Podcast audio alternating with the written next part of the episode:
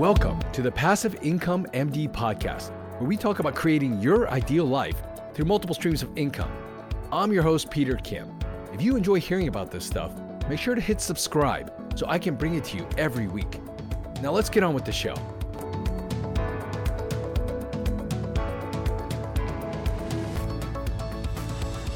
Hey everyone, hope you're having a great week. You know, I've been doing this passive income MD thing for about, I don't know, about four to five years now.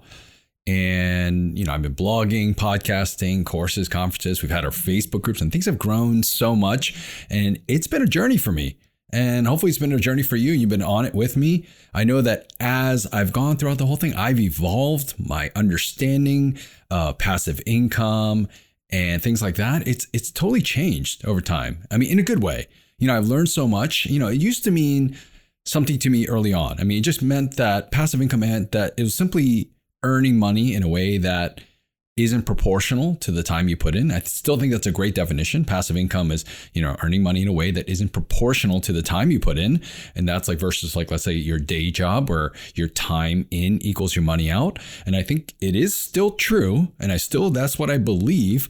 But I've learned so many things about passive income overall, you know, some of the myths, um, some of the truths, and it's all, you know, been learned on this journey through a lot of trial and error, seeing what others are doing, working stuff out myself.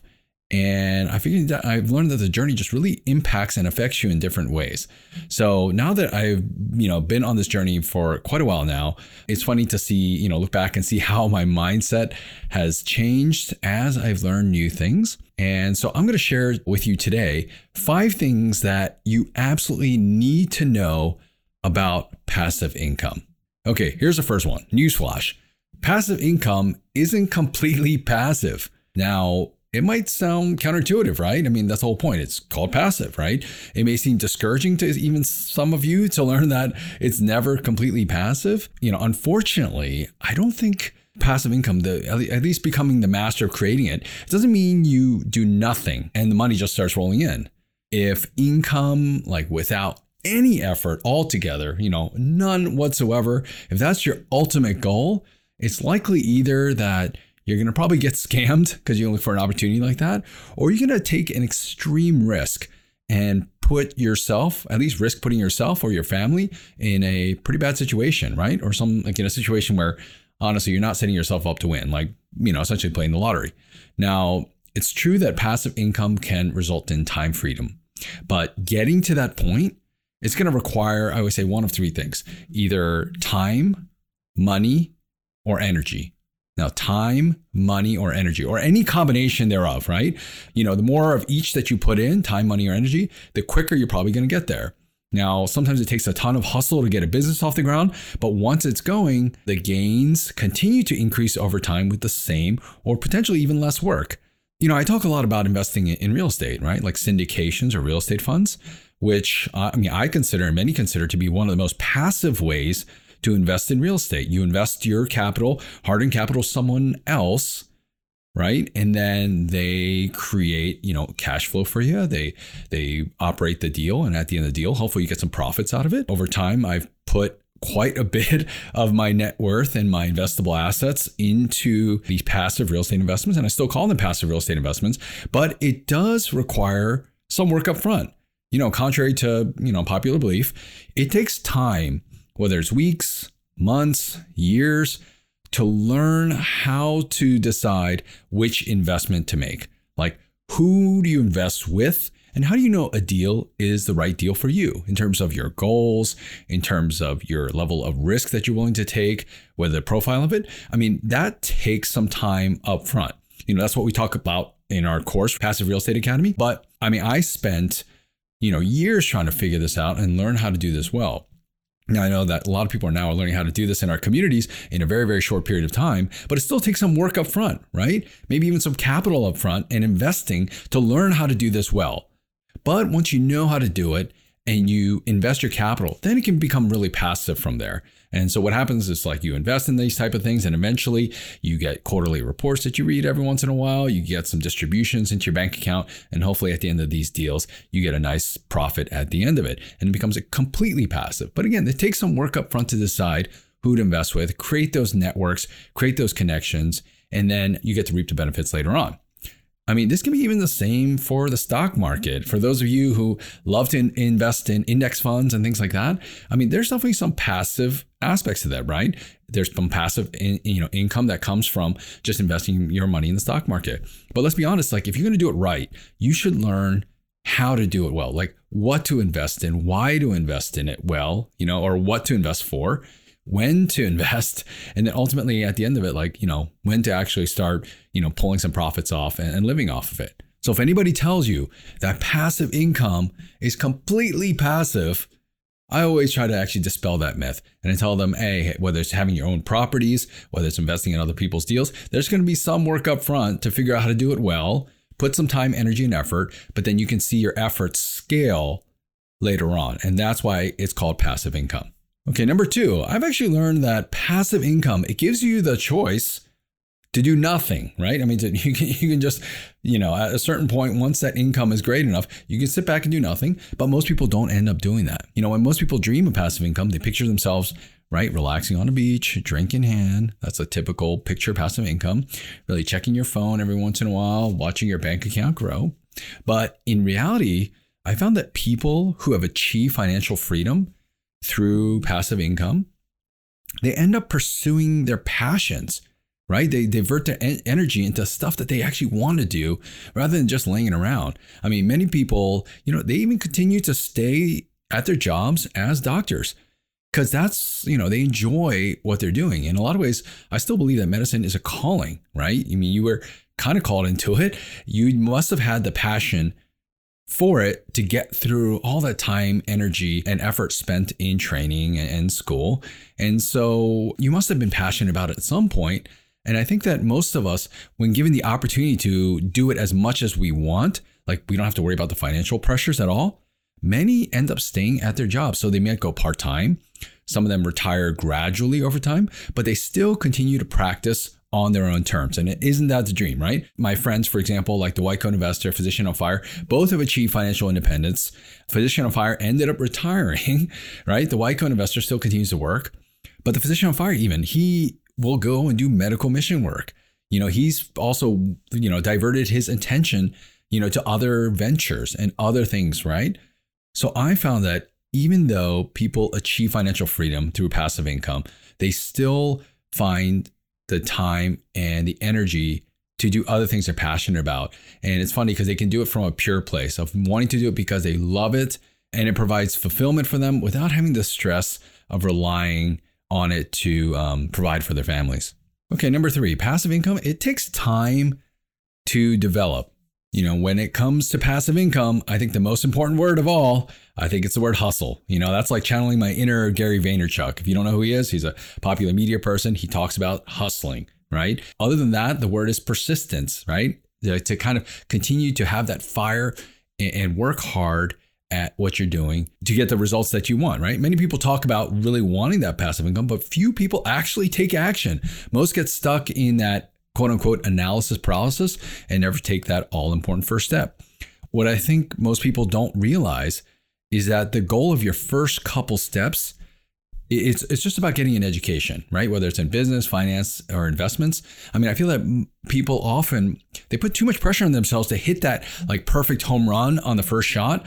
And so when you look at like wildly successful people out there, like people who have done it and, and you know they're at the place you want to be, most will tell you that it's their failures, right? It's the the missteps, it's the challenges that they, you know, had to face that allowed them to be successful today. So without that failure, you know, without iterating, without course correcting, you can never really achieve that success. So you absolutely need to fail as soon and as often as possible. However, I find that most people quit before they get to where they need to be. I don't know if you've ever seen that cartoon. It's in one of my blog posts, but uh, there's like a miner and there's like a, a pool of diamonds, right?